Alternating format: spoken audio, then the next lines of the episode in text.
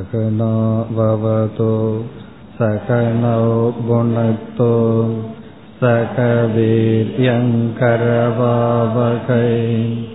தேஜஸ்வினாவதீதமஸ்து மா வித்விஷாவகை. ஓம் சாந்தி சாந்தி சாந்தி.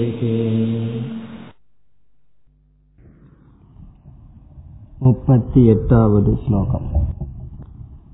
சம்சர்கோ வா விசிஷ்டோ வா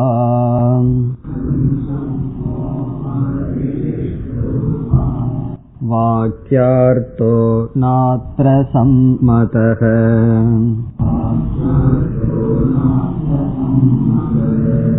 அகண்டைகரசத்வேன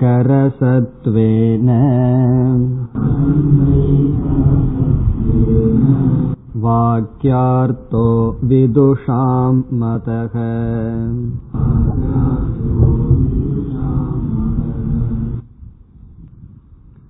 பதார்த்த ஞானத்தை முடித்து வாக்கியார்த்தத்திற்கு வந்தோம். அதில் வாக்கியமானது இரண்டு விதம் என்று பார்த்தோம். ஒன்று வெதிகரண வாக்கியம், இரண்டாவது சாமானாதிகரண்ய வாக்கியம். வெதிகரண்ய வாக்கியம் என்றால் வாக்கியத்தில் அமைந்துள்ள வினைச்சொல்லை தவிர ஒவ்வொரு பதத்திற்கும் ஒவ்வொரு பதார்த்தம் இருக்கும். அதிகரணம் என்றால் அதிஷ்டானம், வியதிகரணம் என்றால் வேறு வேறு அதிகரணத்தை ஒவ்வொரு பதமும் உடையதாக இருக்கிறது. ராமன் ஜலத்தை பாத்திரத்தினால் என்று சொல்லும் பொழுது ஒவ்வொரு சொல்லினுடைய அதிகரணம் வேறாக இருக்கின்றது. சாமானாதிகரண்யம் என்று சொல்லும் பொழுது ஒவ்வொரு சொல்லினுடைய அதிகரணமும் ஒரே வஸ்துவாக இருக்கின்றது. அப்பொழுது நாம் என்ன முடிவு செய்தோம்? மகா வாக்கியம் சாமானாதிகரண்யம். ஆகவே மகா வாக்கியமானது ஐக்கியத்தை குறிக்கின்றது என்று சொல்ல, பிறகு பூர்வ பட்சம் நாம் பார்த்தோம், சாமானாதிகரண்யமாக இருந்துவிட்டாலும் மட்டும் ஐக்கியத்தை சொல்ல முடியாது, விசேஷண விசேஷ பாவமும் இருக்கலாம், அடைமொழியாக ஒன்றும் ஒன்று பொருளாகவும் இருக்கலாம் என்று ஒரு கருத்து. பிறகு அம்ச அம்சிபாவமாகவும் இருக்கலாம் என்று சொல்லும் பொழுது அந்தந்த உதாரணங்களில் அது பொருந்துமே தவிர இப்படி சாமானாதிகரண்யத்தில் இந்த இரண்டு பாவம் வராது என்று நாம் சொல்லவில்லை. நீலக கடக என்ற இடத்தில் சம்சர்க்கம் பொருந்துகிறது, பிறகு தண்டபாணிகி ஸ்கந்தக என்ற இடத்தில் பொருந்துகின்றது, ஆனால் தத்துவமசி என்ற இடத்தில் பொருந்தாது. காரணம், தது துவம் என்று சொல்லப்படுகின்ற பதார்த்தங்கள் தத்துவங்கள் ஒன்றுக்கு ஒன்று அடைமொழியாகவோ ஒன்றுக்கு ஒன்று அம்சமாகவோ இருக்க முடியாது. ஆகவே அகண்ட ஏகரசம் ஐக்கியம் என்பது கருத்து என்று பார்த்தோம். இனி மேலும் தொடரலாம். 39வது ஸ்லோகம். பிரத்யக்போதோ ய ஆபாதி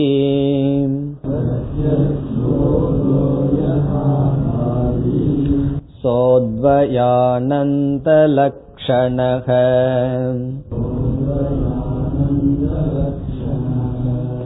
அத்வயானந்த ரூபஸ்ச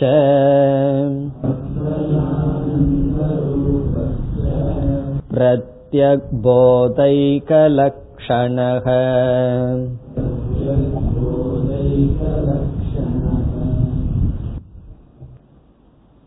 மகா வாக்கியமானது விசேஷண விசேஷ சம்பந்தத்தை கூறவில்லை என்றும் அம்ச அம்சி சம்பந்தத்தை கூறவில்லை என்றும் பார்த்தோம். இதில் இந்த ஸ்லோகத்தில் ஆசிரியர் அம்ச அம்சி பாவத்தை கூறவில்லை என்ற கருத்தை மீண்டும் நிலைநாட்டுகின்றார். துவைதத்தை மிக எளிமையாக நீக்கிவிடலாம், விசிஷ்டாத்வைதத்திற்கு வரும்பொழுது நமக்கே சந்தேகம் வந்துவிடும். நாமெல்லாம் இறைவனுடைய அங்கமாக இருக்கின்றோம் என்று சொல்வதில் ஏற்றுக்கொள்வது போல் நமக்கு தெரியலாம். காரணம் என்ன? நம்மை பகவானிடமிருந்தும் பிரிக்காமல், பகவானாக சொல்லாமல் பகவானுடைய அங்கமாக சொல்லும் பொழுது ஒரு திருப்தி வருவது போல் நமக்கு தெரியும். பகவானிடமிருந்து ரொம்ப பிரிச்சிட்டாலும் ஈஸ்வரனிடமிருந்து பிரிஞ்சு போயிடுறமேன்னு ஒரு பயம், பகவானே அப்படின்னு சொல்றதுக்கும் ஒரு பயம். அது எப்படி நம்மையே போய் பகவான்னு சொல்றது? சரி, ஒரு அம்சம்னு சொல்லி வச்சா நல்லா இருக்கே என்று நமக்கு தோன்றும். விசிஷ்டாத்வைதம் துவைதத்தை விட நமக்கு அருகில் இருக்கின்ற பூர்வ பட்சம். ஆகவே ஆசிரியர் என்ன செய்கின்றார்? இந்த ஒரு ஸ்லோகத்தின் மூலமாக அம்ச அம்சி பாவம் சம்பவிக்காது என்பதை நிலைநாட்டுகின்றார். அதாவது விசேஷண விசேஷ பாவம், நீலோகடக அடைமொழி பொருள், அதை நீக்குவதற்காக ஒரு ஸ்லோகத்தை இவர் செலவிடவில்லை.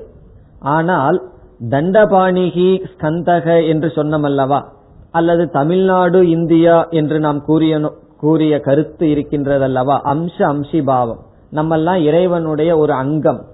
இந்த கருத்தை மகா வாக்கியம் கூறவில்லை என்று நிலைநாட்ட இந்த ஸ்லோகம் பயன்படுத்தப்படுகின்றது.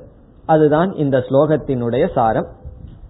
இதை வேறொரு உபனிஷத்தில் எப்படி இந்த கருத்து நிலைநாட்டப்படுகிறது என்றால், கைவல்யோபனிஷத்தில் தது துவம் என்று சொல்லி பிறகு துவம் தது என்று திருப்பி சொல்கின்றது. தத்துவம் துவமேவ தது என்று திருப்பி சொல்கின்றது. தது துவம் அசி என்று ஒரு வாக்கியம், பிறகு துவம் தது என்று திருப்பி சொல்கின்றது. அப்படி சொன்னால் அம்ச அம்சி பாவம் இல்லை என்று நிராகரிக்கப்படுகிறது. இப்ப தது துவம் என்று மட்டும் சொல்லிவிட்டால் அம்ச அம்சி பாவம் வர வாய்ப்பு இருக்கின்றது. பிறகு அவ்விதம் சொல்லி மீண்டும் துவம் தது என்று திருப்பி கூறிவிட்டால் அம்ச அம்சி பாவம் வர வாய்ப்பே இல்லை. இவ்விதம் ஒன்றுக்கு ஒன்று ஐக்கியம் என்று சொல்லி பிறகு அதை இந்த பக்கம் போட்டு அதை வேறு மாற்றி மீண்டும் அதை சொல்வதற்கு பெயர் சமஸ்கிருதத்தில் வெதிகாரக என்று சொல்லப்படுகிறது. இப்ப தது துவம்னு சொல்லி பிறகு துவம் தது என்று மாறி மாறி சொன்னால் அப்படி சொல்வதற்கு பெயர் வெதிகாரக. இப்ப வெதிகாரகன இங்கிலீஷ்ல இன்டர்சேஞ்ச் அப்படின்னு அர்த்தம். இன்டர்சேஞ்ச் ஒன்ன ஒன்ன மாத்தி சொல்றதுக்கு பேர் இன்டர்சேஞ்ச்.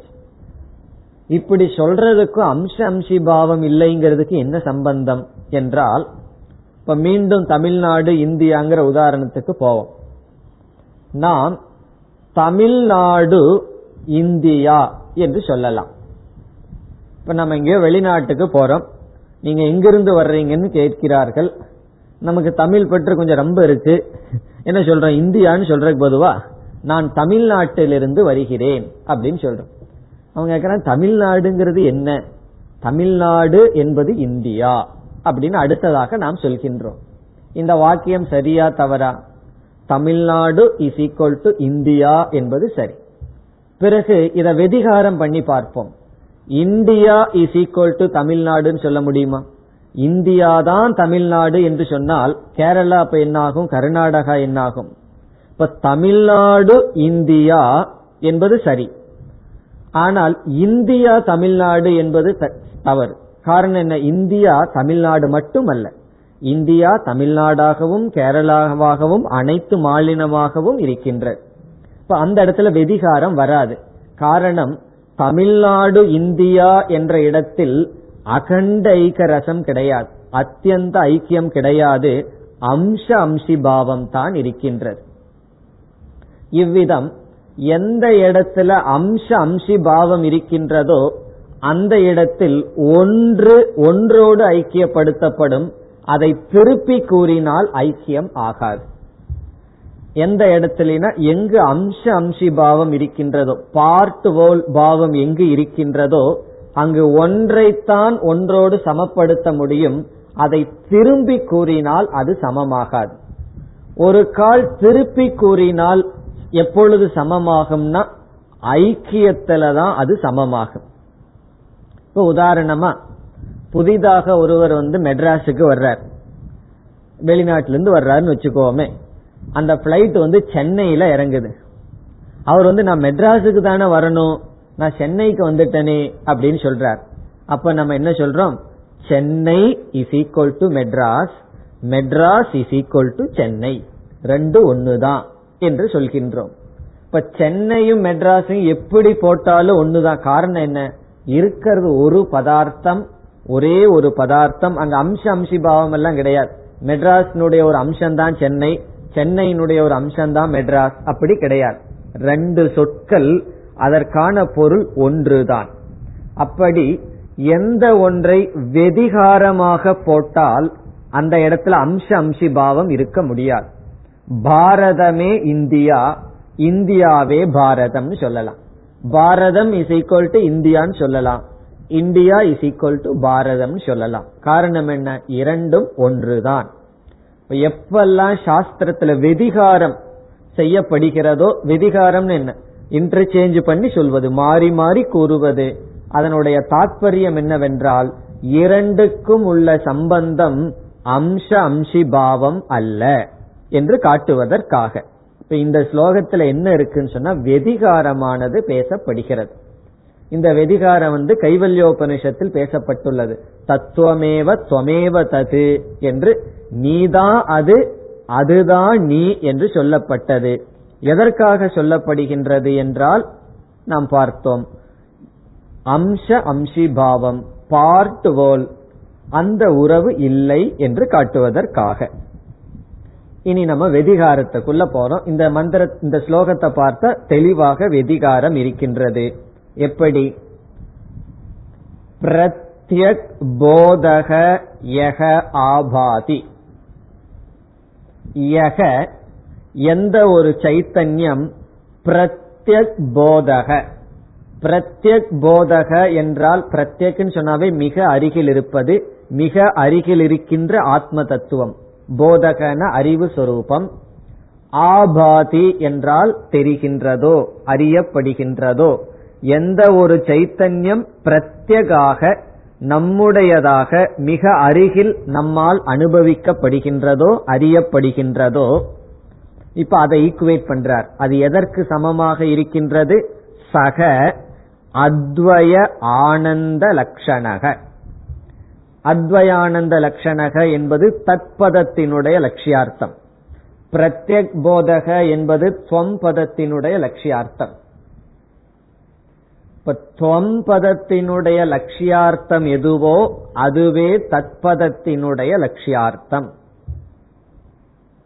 பிரத்யக் போதக யக ஆபாதி, எது பிரத்யக் சைத்தன்யமாக விளங்கிக் கொண்டு இருக்கின்றதோ, ஆபாதின ஷைன்ஸ், விளங்கிக் கொண்டு இருக்கின்றதோ, சக அதுவே அத்வய, அத்வயன இரண்டற்ற, ஆனந்த பூர்ணமான லட்சணக. இந்த இடத்துல லட்சணகன சொரூபம். அதுவே இரண்டற்ற ஆனந்த சொரூபமான தத்பத லட்சியார்த்தம்.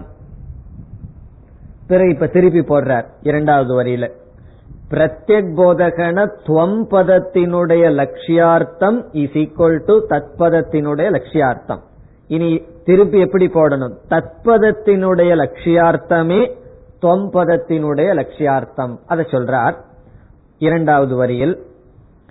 அத்வய ஆனந்த ரூபக தத்பதத்தினுடைய லட்சியார்த்தம் பிரத்யக் போத ஏக லட்சணக, அதுவே பிரத்யக் போதம்.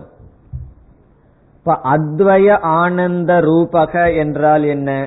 அத்வய ஆனந்த ரூபக என்பது தத்பதத்தினுடைய லட்சியார்த்தம். அது என்னவாம்? பிரத்யக் போத. பிரத்யக் போதகன்னு சொன்னாவே தொம்பதத்தினுடைய லட்சியார்த்தம். பிரத்யக்னு சொன்னாவே சரீர திரயத்துக்கு சாட்சியாக இருக்கின்ற சைத்தன்யம். ஏக லட்சணக, அது ஏகஸ்வரூபமாக இருக்கின்றது, அதுவே இது.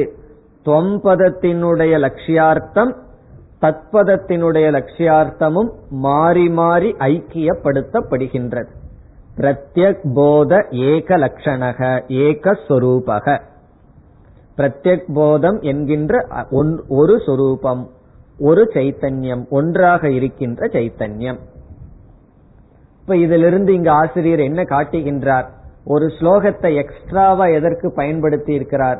மகா வாக்கியமானது ஜீவனுக்கும் பிரம்மத்திற்கும் அல்லது ஈஸ்வரனுக்கும் அம்ச அம்சி பாவத்தில் இல்லை, அது பூர்ண அகண்ட ஏகரசத்தில் இருக்கிறது என்பதற்காக வெதிகாரத்தை கொடுத்திருக்கின்றார். இனி அடுத்த இரண்டு ஸ்லோகங்களில் 40, 41 இந்த இரண்டு ஸ்லோகத்தில் மகா வாக்கியத்தை காதில் கேட்டவுடன் மனதில் எப்படிப்பட்ட அறிவு ஏற்படுகிறது, மாற்றம் ஏற்படுகிறது என்று சொல்கிறார். இப்ப மகா வாக்கியத்தை இவ்வளவு நேரம் என்ன பண்ணோம்? நம்ம கேட்டோம். கேட்டு புரிஞ்சிட்டவுடன் மனசுக்குள்ள என்ன மாற்றம் ஏற்படுகிறது, நம்ம கடைசியா என்னன்னு புரிஞ்சிருக்கோம், புரிய போகின்றோம் என்பதை கூறுகின்றார். மகா வாக்கியத்தை இவ்விதம் கேட்டதுக்கு அப்புறம் நம்ம மனசுக்குள்ள என்ன முடிவுக்கு வருகிறோம் என்பதை ஆசிரியர் கூறுகின்றார். 40, 41 இந்த ரெண்டு ஸ்லோகத்திலும் சேர்ந்து இத்தமன்யோன்யதாத்ம்ய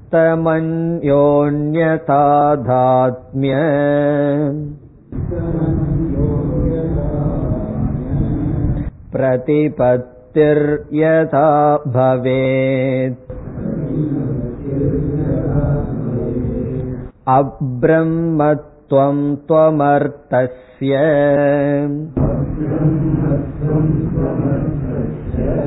வியாவர்த்தேத ததைவஹி ததர்த்தஸ்ய ச பாரோக்ஷ்யம் யத்யேவ கிம் தத ஶ்ருணு.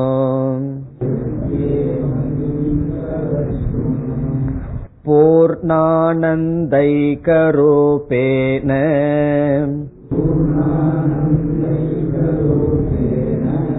ப்ரத்யக் போதோவதிஷ்டதே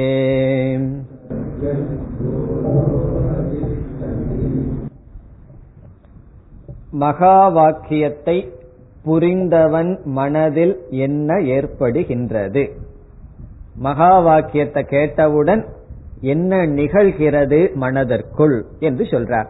இப்ப தத்துவமசி அப்படின்னு சொல்லி கேட்டவுடன் அந்த லட்சியார்த்தம் எல்லாம் செய்து லட்சியார்த்தத்துடன் ஐக்கியம் செய்தவுடன் எப்படி நம்முடைய மனதில் அறிவு ஏற்படுகிறது, கடைசியில என்ன அறிவு எஞ்சி நிக்கணும்னு சொல்றார். ரொம்ப கேட்டுட்டு அந்த சப்தம் மட்டும் இருக்கக்கூடாது, சப்தம் எல்லாம் போயிடணும், என்ன அர்த்தம் கூட மனதில் எஞ்சி இருக்க வேண்டும் என்று சொல்கின்றார். அதனாலதான் ஒரு உபனிஷத்துல நானுத்யாயாத் பகூன் சப்தான்னு சொல்லும். அதாவது உபனிஷத்தெல்லாம் படிச்சு கடைசியில என்ன இருக்கணும்னா மனதுல சப்தம் இருக்கக்கூடாது. எத்தனையோ மந்திரங்கள் எல்லாம் படிச்சு சப்தம் மட்டும் உள்ள இருக்கக்கூடாது, அதுவே ஒரு டிஸ்டர்பன்ஸ் தானே. பிறகு என்ன இருக்கணும்னா கடைசியில அர்த்தம் இருக்கணும். இவ்வளவு மகா வாக்கியம் தெரியும், இவ்வளவு உபனிஷத் தெரியும் சொல்றது பெருமை அல்ல, அதெல்லாம் தெரிஞ்சு கடைசியில என்ன மனசுல நிக்கணும்னா அந்த சப்தத்திலிருந்து ஒரு அர்த்தம் வேணுமே, அந்த அர்த்தம் மட்டும் எஞ்சி நிக்கணும். அப்போ உபனிஷத் சொல்லுது சப்த ஆவருத்தி செய்யாதே, சும்மா சப்தத்தை மட்டும் சொல்லிக் கொண்டு இருக்காதே, அர்த்தத்தில் நிற்க வேண்டும் என்று சொல்கிறது. அந்த அர்த்தத்தை இங்கு ஆசிரியர் கூறுகின்றார்.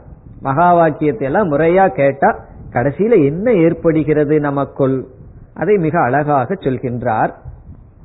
ஸ்லோகத்திற்குள் சென்றால் இத்தம், இத்தம் என்றால் இவ்விதம், இவ்விதம் என்றால் எவ்விதம், இதுவரை நாம் பார்த்த விதம். இங்கு ஆசிரியர் இவ்வளவு நேரம் என்ன எப்படி உபதேசம் பண்ணாரோ அந்த விதத்தில் அந்யோன்ய தாதாத்மிய பிரதிபத்திகி யதா பவேத். யதா பவேத் என்றால் எப்பொழுது ஏற்படுகின்றதோ, யதா எப்பொழுது, பவேத் என்றால் சம்பவிக்குமோ, என்ன சம்பவிக்கும், பிரதிபத்திகி, பிரதிபத்திகி என்றால் ஞானம், அறிவு, புரிந்து கொள்ளுதல், அண்டர்ஸ்டாண்டிங், பிரதிபத்திகி புரிந்து கொள்ளுதல் எப்பொழுது நிகழுமோ. எப்படி புரிந்து கொள்ளுதல்? அந்யோன்ய தாதாத்மிய பிரதிபத்தி.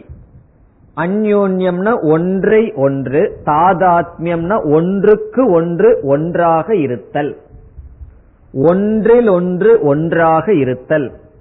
அந்யோன்யம்னா இதற்கும் அதற்கும் ஒன்றாக இருத்தல் என்ற ஞானம்.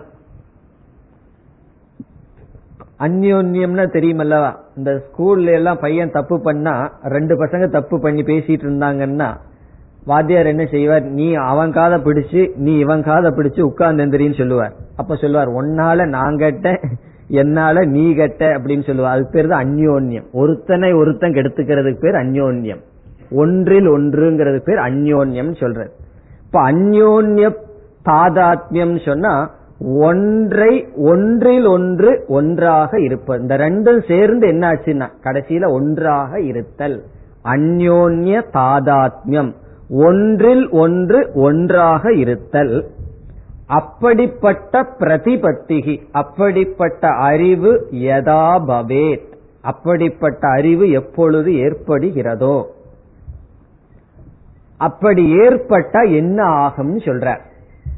அதாவது இங்க உபதேசித்தபடி ஒன்றுக்கு ஒன்று வேறாக இல்லை, ஐக்கியமாக இருக்கின்றது, தாதாத்மியமாக இருக்கின்றது என்ற அறிவானது ஏற்பட்டால் என்ன நிகழும் என்று பிறகு வருகின்றது. ஆனா அந்த நிகழ்ச்சி வர்றதுக்கு முன்னாடி முதல்ல என்ன வரணும், இந்த அறிவானது மனதில் ஏற்பட வேண்டும். வாக்கியத்தை கேட்ட உடனே அறிவு வந்துடணுங்கிற அவசியம் கிடையாது. வாக்கியத்தை கேட்ட உடனே அறிவு எப்ப வரும், சப்த பிரமாணத்தை பயன்படுத்தின உடனே ஞானம் வந்துருன்னு எல்லாம் நினைத்து கொள்கிறார்கள்.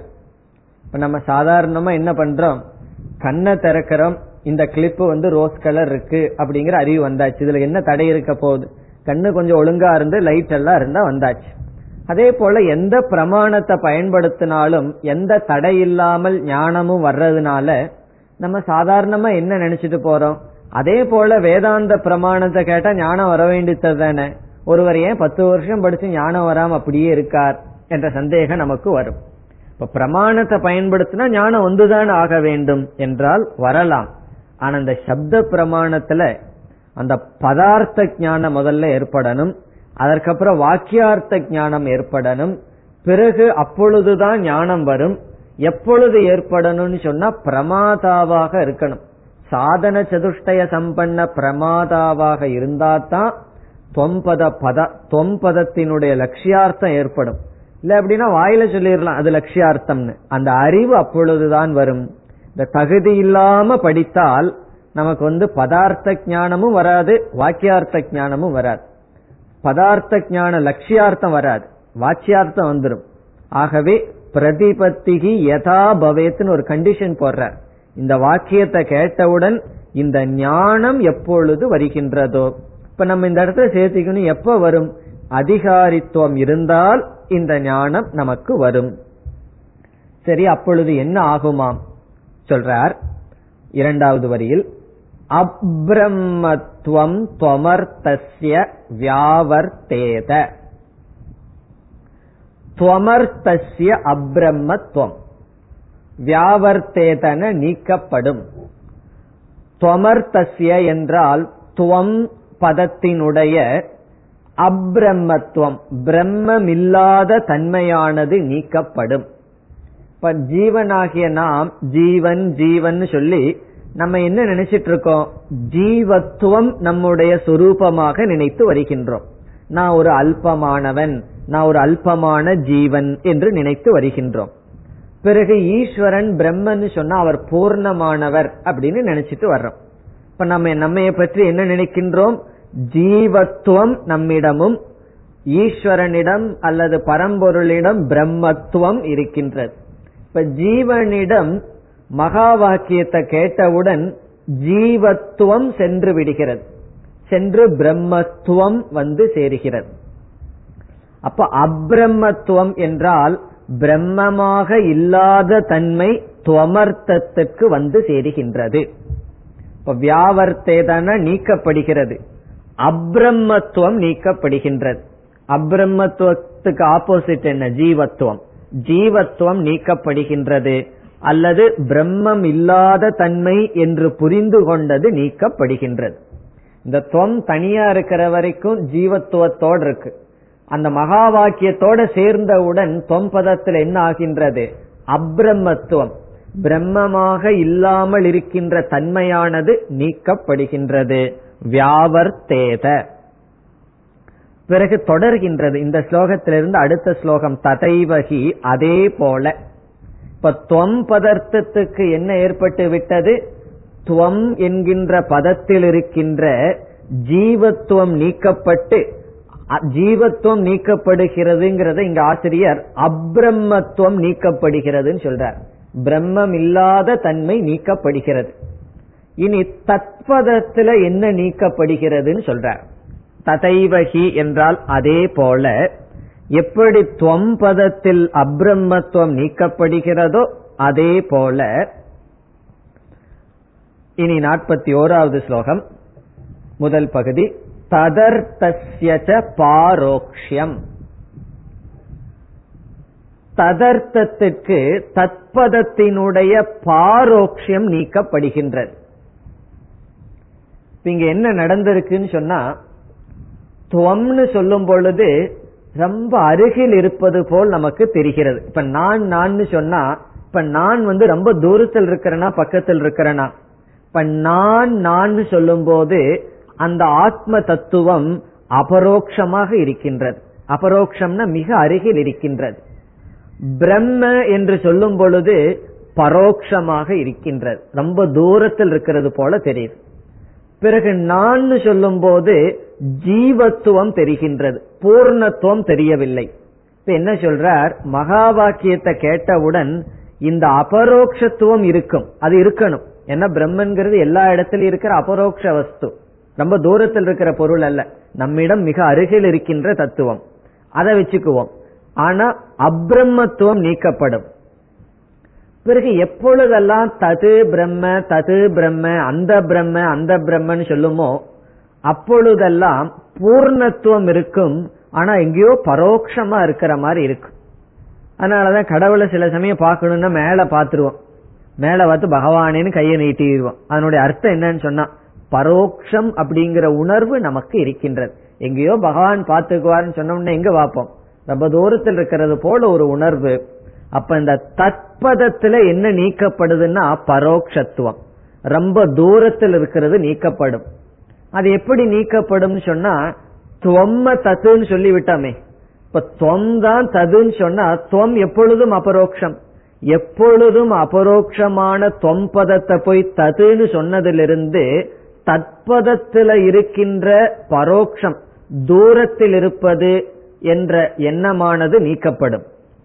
இந்த தொம்பதத்தில் இருக்கின்ற அப்ரம்மத்துவம் இருக்கே, அது ஏன் நீக்கப்படும்? இந்த தொம்ம ததுன்னு வேற சொல்லிட்டோமே, அந்த ததுதான் தொம்னு சொன்ன உடனே தொம்பதத்தில் இருக்கின்ற அப்ரம்மத்துவம் சென்று விடுகிறது. இந்த ரெண்டு என்ன செய்கிறது? ததுங்கிற பதம் தொம்பதத்தில் இருக்கிற ஒரு குறையை நீக்கிறது, துவங்கிற பதம் ததுங்கிற பதத்தில் இருக்கிற ஒரு குறையை நீக்கி விடுகிறது. தத்பதத்துல என்ன குறை இருக்கின்றது? பரோக்ஷத்துவம்ங்கிற குறை. துவம் பதத்துல என்ன குறை இருக்கின்றது? அபூர்ணத்துவம் என்கின்ற குறை. இப்ப நம்ம கிட்ட நாம ரொம்ப தூரத்தில் இருக்கிறோம்ங்கிற குறை இல்ல, நம்ம அல்பனா இருக்கிறோம்ங்கிற குறை, அது தத்பதம் சரி பண்ணுது. தத்பதத்துல என்ன குறை இருக்கின்றது? அல்பமா இருக்கிறங்கிற குறை இல்ல, எங்கேயோ தூரத்தில் இருக்கிற மாதிரி குறை, அது தொம் பதம் போய் சரி பண்ணுதான். இப்ப தது தொம்னு கேட்டவுடன் ஒன்று ஒன்று அந்யோன்யமாக இருந்து ஒன்றில் இருக்கின்ற குறையை ஒன்று நீக்குகின்றது. இதெல்லாம் எங்க நடக்குதுங்கிறார்? நம்மளுடைய மனசுக்குள்ள நடக்குதான். மகா வாக்கியத்தை கேட்ட உடனே ரொம்ப வேகமா இவைகளெல்லாம் நடக்குதான். நம்மைய பற்றி நினைக்கும் போது தத்பதம் என்ன செய்து விட்டது? நீ அபூர்ணமானவன் அல்லன்னு சொல்லிடுது. பிறகு பிரம்மன்னு சொல்லும் போது ரொம்ப தூரத்தில் இல்லை என்பதை செய்து விடுகிறது. அதத்தான் சொல்றார், ததர்த்தஸ்ய தத்பதத்தினுடைய பாரோக்ஷ்யம். பாரோக்ஷ்யம்ங்கிறதோட இங்க வார்த்தையானது தொக்கி நிற்கின்றது. சென்ற ஸ்லோகத்திலிருந்து வார்த்தையை எடுத்துக்கணும். வியாவர்த்தேத, நீக்கப்படுகின்றது. பாரோக்ஷ்யமானது நீக்கப்படுகின்றது.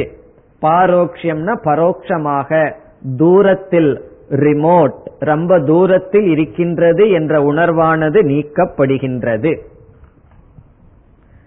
அப்ப துவம் பதத்துல இருக்கின்ற அப்ரமத்துவம், அப்ரமத்துவம்னா அபூர்ணத்துவமும், தத்பதத்தில் இருக்கின்ற பரோக்ஷத்துவமும் ஒன்றை ஒன்று சேரும் பொழுது நீக்கப்படுகின்றது.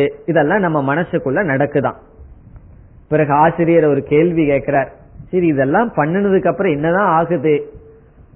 ஆசிரியரே ஒரு அப்ஜெக்ஷன் எடுக்கின்றார். ஏதி ஏவ கிம் ததக, சரி இந்த மாதிரி மனசுக்குள்ள நடந்தாச்சு, ததக்கிம், ததக்கிம்ங்கிறத கேள்விப்பட்டிருக்கீங்களோ? ததக்கிம் ததக்கிம் ததக்கிம்னு ஒரு பாட்டே இருக்கு. எல்லாம் இருந்து குரு கிட்ட பக்தி இல்லைன்னு சொன்னா ததக்கிம், அதனால என்ன, அதனாலதான் என்ன அப்படின்னு சொல்லுவோம் அல்லவா? அப்படி கிம் ததக, அதனாலதான் என்ன ஆகி விடுகின்றது. உடனே சொல்றார் சுருணு, சுருணுன்னா கொஞ்சம் கவனமாக கேள். ஏவ கிம் ததகன்னு ஆசிரியரே சொல்றார். சரி இப்படி மனசுக்குள்ள நடக்குது. எப்படி மனசுக்குள்ள நடக்குது? துவம்பதத்தினுடைய அப்ரமத்துவம் போய் தத்பதத்தினுடைய பரோக்ஷத்துவம் போயிடுதுன்னு சொன்னா அதற்கு பிறகு என்ன இருக்க போகுது? என்ன மனசுல எஞ்சி இருக்க போகின்றது? சுருணு, கவனமாக கேள். அங்க துவம்பதமும் போயிரும், தத்பதமும் போயிரும், அசியும் போயிரும். என்ன இருக்குன்னா ஒன்றுதான், ஒரே ஒரு அறிவு தான் எஞ்சி நிற்கின்றது. அது என்ன? பூர்ண ஆனந்த ஏக ரூபேன, பூர்ணமான ஆனந்தமான ஏக ரூபேன, ஒரு ரூபமான பிரத்யக் போதக, பிரத்யக் சைத்தன்யம், பிரகாசமாக மிக மிக அபரோக்ஷமாக இருக்கின்ற சைத்தன்யம் அவதிஷ்டதே, எஞ்சி இருக்கின்றது. அவதிஷ்டதேன ரிமைன்ஸ், எஞ்சி இருக்கின்றது. என்ன எஞ்சி இருக்குதுன்னா வெறும் சைத்தன்யம் மட்டும் எஞ்சி இருக்கின்றது. சைத்தன்யம்னு சொன்னா சரி சைத்தன்யம் இருந்துட்டு போட்டேன்னு சொல்ல தோணும். ஆனந்த சைத்தன்யம், பூர்ண நிறைவான ஆனந்தமான ஏகரூபமான, அந்த இடத்துல பிரம்மன்னோ ஜீவன் சொல்லியோ தத்பதமோ துவம்பதமோ ஒன்னும் கிடையாது. அதெல்லாம் போய் வெறும் சைத்தன்யம் மட்டும் எஞ்சி இருக்கின்றது. இதத்தான் கைவல்யம், மோக்ஷம் என்றெல்லாம் சொல்வார்கள். கைவல்யம்னு என்ன? கேவலம் அது மட்டும் இருக்கின்ற இரண்டாவது பொருள் கிடையாது. அங்கு ஈஸ்வரனும் கிடையாது, ஜீவனும் கிடையாது, ஜெகத்தும் கிடையாது, பிறகு இந்த சொற்களும் கூட கிடையாது. இந்த சொற்களினுடைய அர்த்தம் மட்டும் எஞ்சி இருக்கின்றது. பூர்ணக, ஆனந்தக, ஏகம், இதெல்லாம் வெறும் சொல்லுதான, அந்த சொல்லினுடைய பொருள் மட்டும் எஞ்சி இருக்கின்றது, அந்த தத்துவம் மட்டும் எஞ்சி இருக்கின்றது. இப்ப என்ன சொல்கின்றார் ஆசிரியர்? கடைசியில என்ன இருக்குன்னு சொன்னா ஆனந்தமான பிரம்ம மட்டும் இருக்கின்றது. இப்ப நீ நான்கிறது கூட போயாச்சு. இப்ப நீ தொம்னா நீ அல்லது நான் அல்லது பிரம்மன், அந்த எண்ணங்கள் எல்லாம் போய் நான் நீ அது அனைத்தும் சென்று அந்த வஸ்து மட்டும் எஞ்சி இருக்கின்றது. இதனுடைய அர்த்தம் என்னன்னா கடைசியில் அந்த ஜீவன் என்ன புரிஞ்சுக்கிறான்? அந்த வஸ்து மட்டும் இருப்பதாக, மீதி அனைத்தும் மித்யாவாக புரிந்து கொள்கின்றான். இந்த ரெண்டு ஸ்லோகத்தில் என்ன செய்திருக்கின்றார்? மகா வாக்கியத்தை புரிஞ்சவனுடைய மனசுல என்ன ஏற்படுகிறது? இந்த ஒரு வஸ்து மட்டும் இருப்பதாக அவன் உணர்கின்றான். இனி 42வது ஸ்லோகம். தத்வமஸ்யாதி வாக்கியம் ச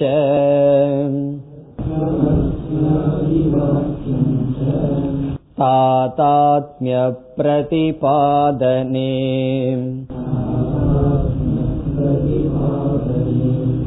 லக்ஷ்யௌ தத்வம் பதார்த்தௌ த்வௌ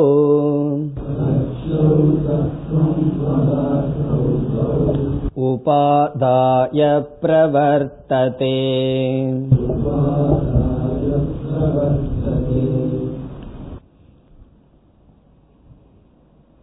சென்ற ஸ்லோகத்துடன் 3வது கேள்விக்கு பதில் முடிவடைந்தது. இனி 4வது கேள்விக்கு பதில் ஆரம்பம் ஆகின்றது. 42வது ஸ்லோகத்திலிருந்து 48வது ஸ்லோகம் வரை. 4வது கேள்வி ஞாபகம் இருக்கின்றதோ?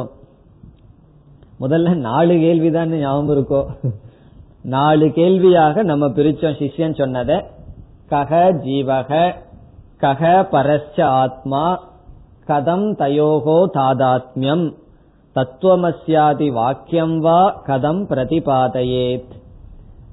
ஜீவன்னா யார், பரமாத்மானா யார், அவங்க ரெண்டு பேர்த்துக்குள்ள ஐக்கியம்தான் எப்படி, பிறகு எப்படியோ ஐக்கியம் இருக்கட்டும், இந்த மகா வாக்கியம்தான் எப்படி விளக்க முடியும் ஐக்கியத்தை என்ற கேள்விக்கு பதில் வருகின்றது. மூன்றாவது கேள்வி, நான்காவது கேள்வி, இந்த ரெண்டும் சேர்ந்து வாக்கியார்த்த விசாரம்ங்கிற தலைப்புல நம்ம கூறியிருக்கின்றோம். முதல்ல தொம்பத விசாரம், இரண்டாவது தலைப்பு தத்பத விசாரம். இந்த தொம்பத விசாரம் ஒரு கேள்விக்கு பதில், தத்பத விசாரம் இனி ஒரு கேள்விக்கு பதில், பிறகு மூன்றாவது கேள்வி நான்காவது கேள்வியை சேர்த்து வாக்கியார்த்த விசாரம்னு சொல்றோம்.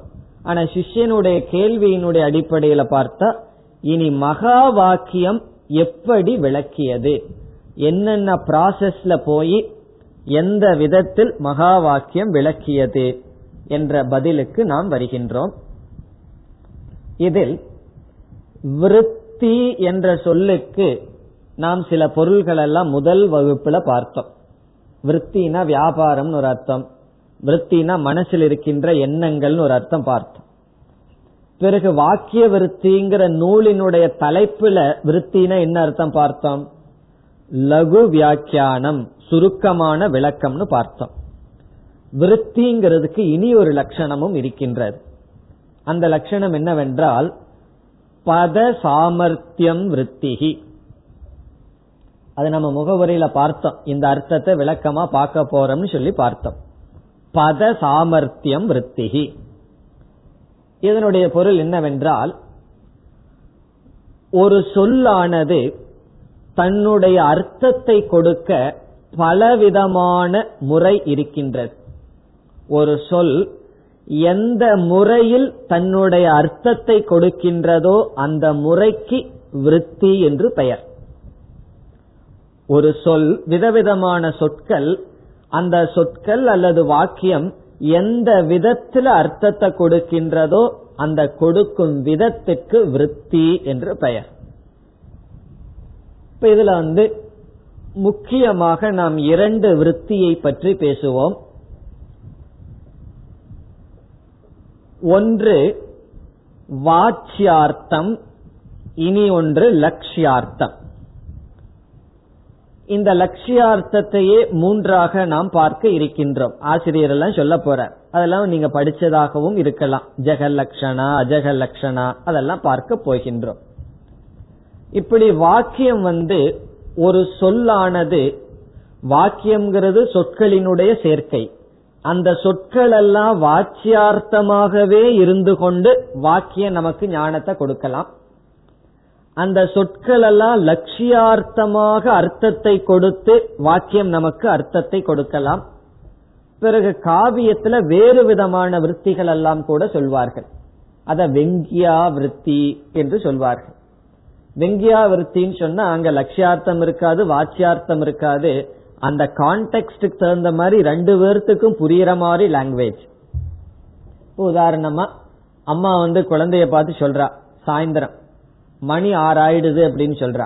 உடனே குழந்தை உள்ள ஒடியாந்துருது. இதனுடைய அர்த்தம் என்னன்னு சொன்னா, அவங்க 2 பேர்த்துக்கு அக்ரிமெண்ட் இருக்கு, 6 மணி வரைக்கும் தான் விளையாடணும், 6 மணிக்கு மேல படிக்கணும் அப்படிங்கறது அந்த வீட்டுல டெய்லி இருக்கிற ரொட்டீன். அப்ப அந்த குழந்தைக்கு அம்மா மணி 6 ஆயிடுது அப்படின்னு சொல்றா. அதனுடைய அர்த்தம் குழந்தைக்கு அம்மா டைம் சொல்றாங்கிற அர்த்தம் கிடையாது, உள்ளவா அப்படின்னு அர்த்தம். மணி 6 ஆயிடுதுங்கிற வார்த்தை அதனுடைய அர்த்தம் மணி 6 ஆயிடுதுன்னு சொல்றதுக்கு அல்ல, விளையாடியது போதும், அதுதான் அதனுடைய அர்த்தம். மணி 6 ஆயிடுதுங்கிறதுக்கும் விளையாடியது போதுங்கிறதுக்கு என்ன சம்பந்தம்னா, அதெல்லாம் ஒரு சம்பந்தமும் சொல்ல முடியாது அந்த இடத்துல. அது இதே இது அவங்க அப்பா கிட்ட சொன்னா வேற ஏதாவது அர்த்தம் இருக்கலாம். காரணம் என்ன, அவர்களுக்குள்ள என்னென்ன அக்ரிமெண்ட் இருக்கோ, என்ன பழக்கம் இருக்கோ, அதுக்கு தகுந்த மாதிரி அர்த்தம் மாறிக்கொண்டே வரும். இதெல்லாம் காவியத்தில் பேசப்படுகின்ற விருத்தி. இப்படி விதவிதமான விருத்திகள், விதவிதமான முறையில் வாக்கியமானது அர்த்தத்தை கொடுக்கின்றது. சிஷ்யனுடைய கேள்வி என்ன, மகா வாக்கியமானது எப்படி நீங்க சொல்ற தாதாத்மியம்ங்கிற ஞானத்தை கொடுக்கும் என்பது கேள்வி. இந்த ஆசிரியர் சொல்றார், மகா வாக்கியமானது அர்த்தத்தை கொடுக்க வேண்டும் என்றால் அது வாச்சியார்த்தமான பதார்த்தத்தை கொண்டு கொடுக்க முடியாது. பிறகு பதார்த்தத்தினுடைய லட்சியார்த்தத்தை எடுத்து கொடுக்கின்றது என்று சொல்கின்றார் என்று சொல்லி, இனி லட்சணா என்றால் என்ன, எப்பொழுது லட்சணம் எடுத்துக்கணும், அதுக்கெல்லாம் விதி இருக்கு. நம்ம வாட்டுக்கு சும்மா லட்சணம் எடுத்துக்கூடாது. குரு சிஷ்யங்கிட்ட சொல்ற தண்ணீர் கொண்டு வான்னு சொல்லி, சிஷ்யம் வேற எதையோ கொண்டு வந்துட்டு பிறகு கேட்டா நான் லட்சணாவிருத்தி எடுத்துட்டேன், லட்சணார்த்தம் எடுத்துட்டேன், லட்சியார்த்தம் எடுத்துட்டேன்னு சொல்லக்கூடாது. இந்த நியமனெல்லாம் சொல்ல போற, எந்த இடத்துல லட்சணா எடுக்கணும், லட்சணம் வரப்போகுது, லட்சணைக்கு லட்சணம் சொல்ல போறார். இதெல்லாம் என்னன்னா, இதெல்லாம் வாக்கியமானது லட்சணா அப்படிங்கிற விருத்தியை எடுத்துக்கொண்டு ஞானத்தை கொடுக்கின்றதுன்னு சொல்லி, எப்படி மகா வாக்கியம் வேலை செய்கின்றது, மகா வாக்கிய ஞானத்தை கொடுக்கறனுடைய ப்ராசஸ் இனி வருகின்ற சில ஸ்லோகங்கள்ல சொல்ல போறார். 48 வரைக்கும் அதை சொல்ல போறார். இப்ப அதை ஆரம்பிக்கின்றோம்.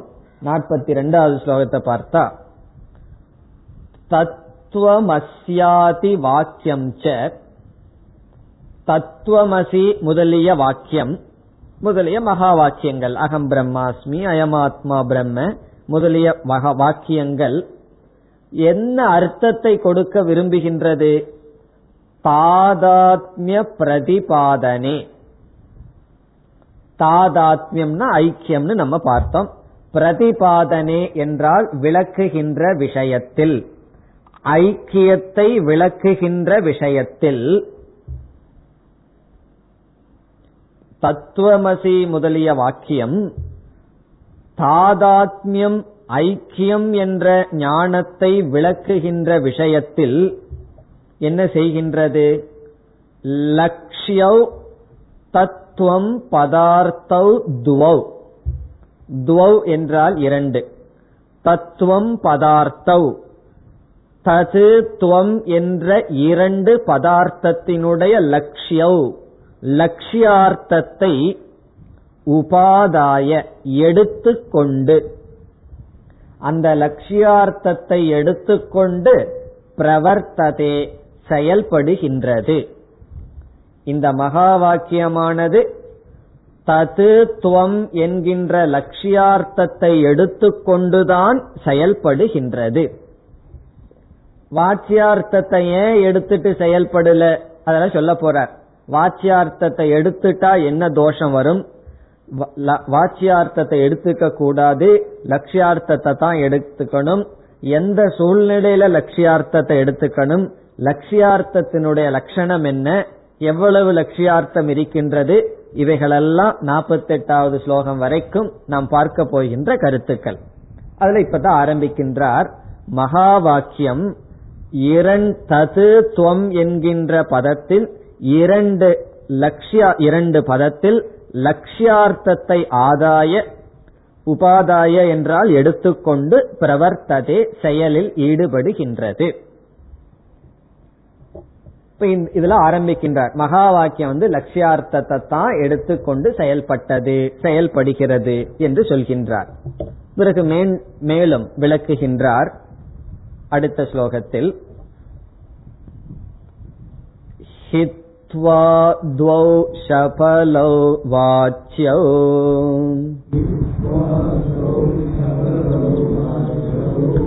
வாக்கியம் வாக்கியார்த்த போதனே.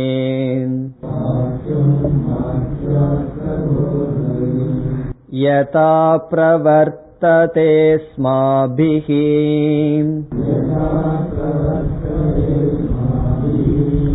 ததா வ்யாக்யாதமாதராத்.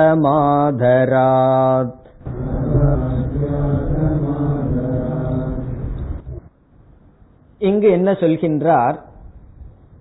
மகா வாக்கியமானது லட்சியார்த்தத்தை எடுத்துக் கொள்ளும் பொழுது வாச்சியார்த்தத்தை தியாகம் செய்துதான் எடுத்துக் கொள்கிறதுன்னு சொல்றார்.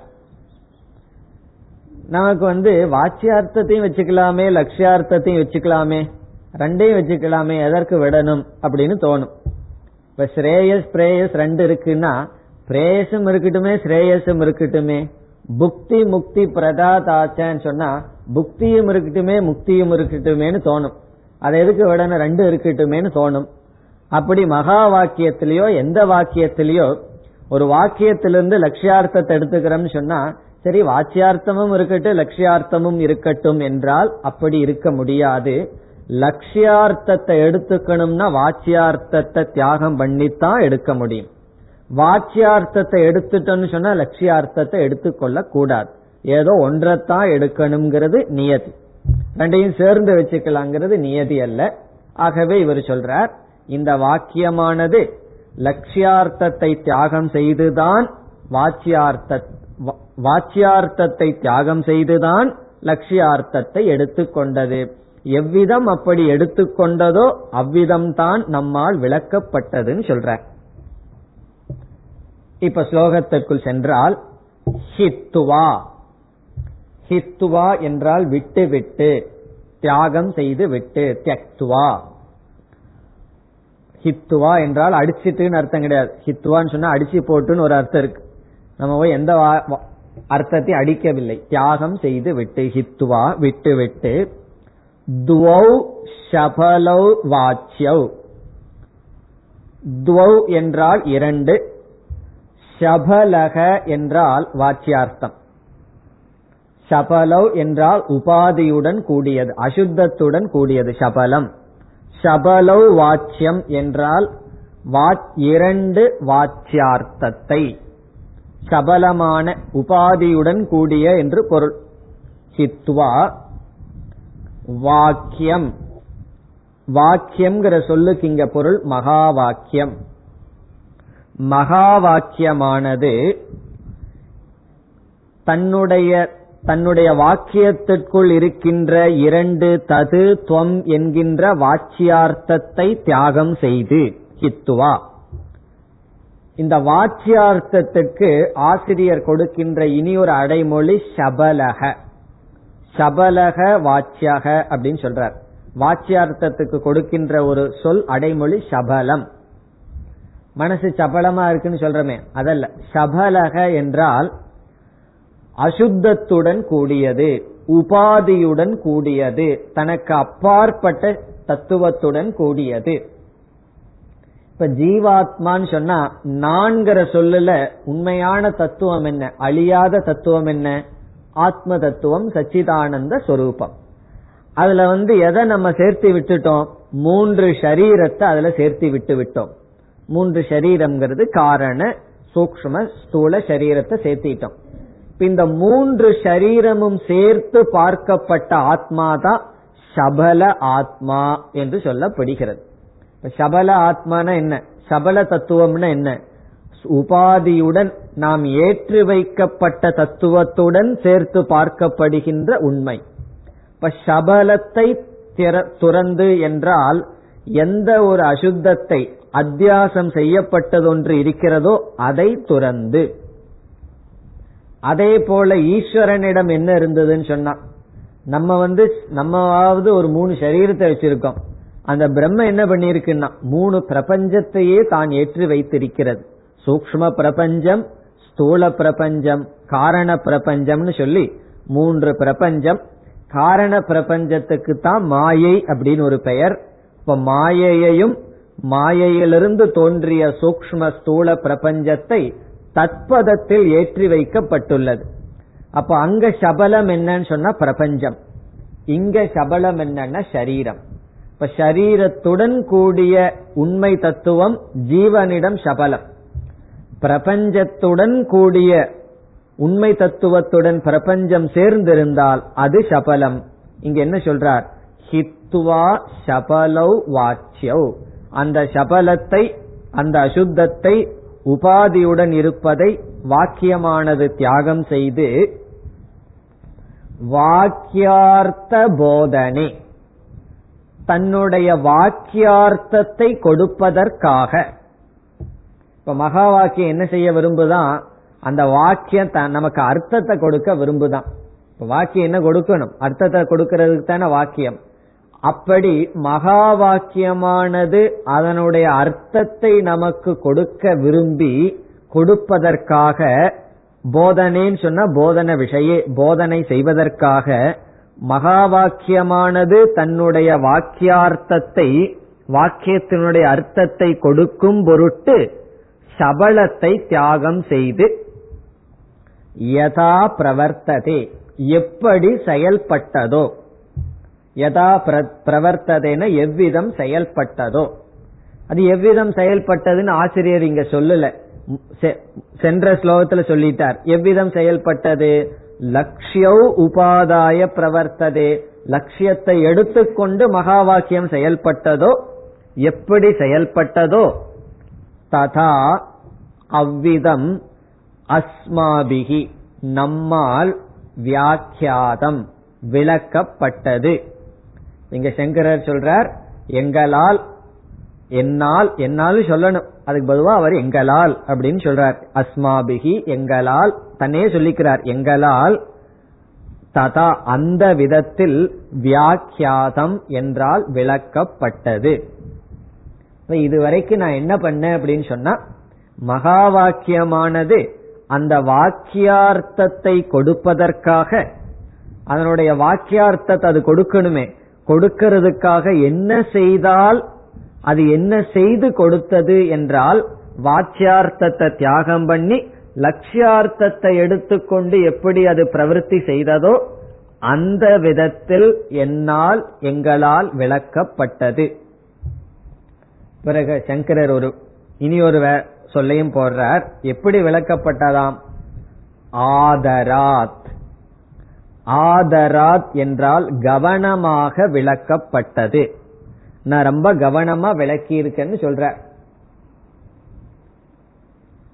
என்ன வார்த்தைங்கிறது கத்தி போல, கொஞ்சம் தவறா கையாண்டம்னு சொன்னா தவறா புரிந்து கொள்வோம் அல்லவா. ஆகவே கவனமாக விளக்கப்பட்டது.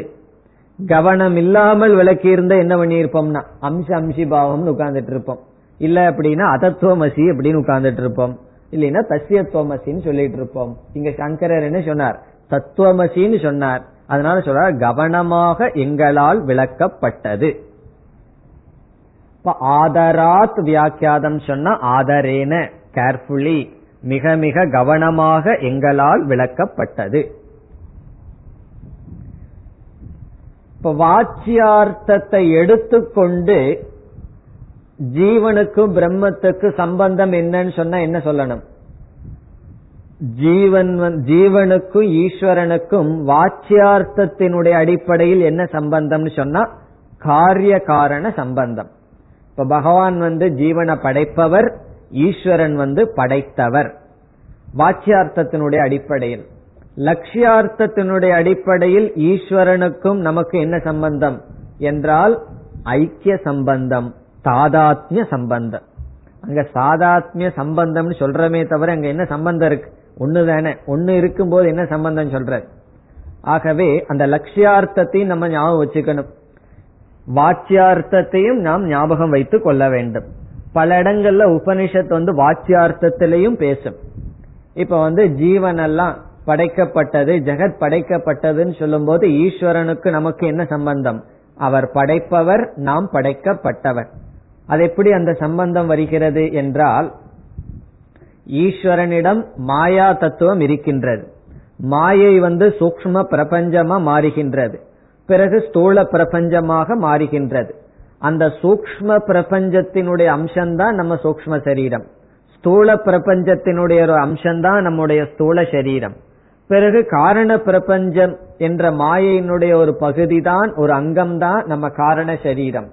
அப்படி பார்க்கையில் சமஷ்டியானது காரணம், வெஷ்டியானது காரியம்.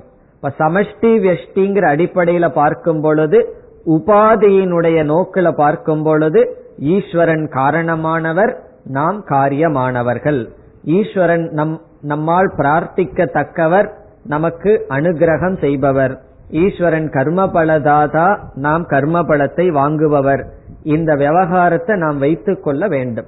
இதெல்லாம் விவகாரத்துல அல்லது ஞானம் வருவதற்கு முன் இது வாச்சியார்த்தத்தில் ஏற்றுக்கொள்ளப்படுகிறது.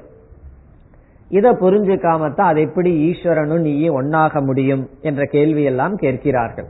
இது எப்பன்னு சொன்னா, லட்சியார்த்தத்துல ஈஸ்வரனும் நானும் ஒன்று, வாச்சியார்த்தத்தில் ஈஸ்வரனும் நானும் ஒன்றல்ல. என்னுடைய அர்த்தம் என்னன்னு சொன்னா, எப்பொழுதெல்லாம் நான் சொல்லும் போது நம்மால லட்சியார்த்தத்துல நிக்க முடியவில்லையோ, நம்ம உடம்புலதான் நிக்கிறோம்னு சொன்னா, இப்ப மரியாதையா பகவானை நம்ம வழிபடணும், அந்த துவைதத்தை நாம் வைத்து கொள்ள வேண்டும். அங்க போய் லட்சியார்த்தம் எல்லாம் லட்சியார்த்தம் புரியாம ஐக்கியம் பேசக்கூடாது. அப்படி ஐக்கியம் பேசினா அது என்னன்னு சொன்னா, அது அகங்காரம் பேசுகின்றதே தவிர அறிவு பேசுவதில்லை. ஆகவே துவைதமும் நம்மால் பேசப்படுகின்றது, நிலைநாட்டப்படுகின்றது வாச்சியார்த்தத்தினுடைய அடிப்படையில். லட்சியார்த்தத்தினுடைய அடிப்படையில் அத்வைதமானது நிலைநாட்டப்படுகின்றது. இப்ப இங்க நமக்கு டாபிக் என்ன? வாச்சியார்த்தத்தை துறந்து மகா வாக்கியம் தன்னுடைய அர்த்தத்தை கொடுக்க. இப்ப மகா வாக்கியம்னு வரும்போது அங்க லட்சியார்த்தம் தான் வருகின்றது. அவாந்தர வாக்கியம் வரும்பொழுது பக்தி, கர்மயோகம் இப்படிப்பட்ட சாதனை வரும் பொழுது சாஸ்திரமானது நம்ம வாச்சியார்த்தத்துலதான் இருக்க சொல்கிறது. இப்ப கர்மயோகம் டாபிக்ல போய் நம்ம லட்சியார்த்தத்தை எல்லாம் எடுத்துக்கொள்ள கூடாது. அங்க வாச்சியார்த்தம், உபாசனை, கர்மயோகம், ஈவன் ஞான யோகம் வரைக்கும் நம்ம வாச்சியார்த்தத்துலதான் இருக்கும். உபாசனை பண்ணும்போது லட்சியார்த்தத்தை எடுத்துட்டு எங்க உபாசனை பண்றது? அந்த உபாசிய தேவதை எது, உபாசகன் எது, அங்கெல்லாம் சாஸ்திரம் வாச்சியார்த்தத்திலேயே நம்ம வச்சிருக்கு. கடைசியில தான் நம்ம லட்சியார்த்தத்தை பார்க்க சொல்லி, லட்சியார்த்தத்தினுடைய அடிப்படையில் நாமும் ஈஸ்வரனும் ஜீவனும் ஈஸ்வரனும் ஒன்று என்று வாச்சியார்த்தத்தை துறந்து, அதுவும் முக்கியம், வாச்சியார்த்தத்தை துறக்காத வரைக்கும் ஐக்கியம்னு சொல்லவே கூடாது. அதனாலதான் ஹித்துவா துவௌ சபலௌ வாச்சியம்னு சொல்ற. வாச்சியார்த்தத்தை துறந்துன்னு சொன்னாவே என்ன, நான் என்னுடைய 3 உடல் மீது இருக்கிற அபிமானத்தை நீக்கிறணும், பிறகு லட்சியார்த்தத்தை எடுத்துக்கொண்டு ஐக்கியம் எங்களால் விளக்கப்பட்டது என்று சுருக்கமான ஒரு முடிவுரை செய்கின்றார் ஆசிரியர். இனி வர்ற ஸ்லோகத்தில் என்ன செய்ய போறார்? இந்த லட்சியார்த்தம்னா என்ன, லட்சணையினுடைய லட்சணம் என்ன, எந்த இடத்துல லட்சியார்த்தம் எடுத்துக்கணும் என்றெல்லாம் சொல்லி, பிறகு சாதனை பல சுருதி சொல்லி முடிக்க இருக்கின்றார். நாளை தொடரலாம். ஓம் பூர்ணமத பூர்ணமிதம் பூர்ணாத் பூர்ணமுதச்யதே பூர்ணஸ்ய பூர்ணமாதாய பூர்ணமேவாவசிஷ்யதே. ஓம் சாந்தி சாந்தி சாந்தி.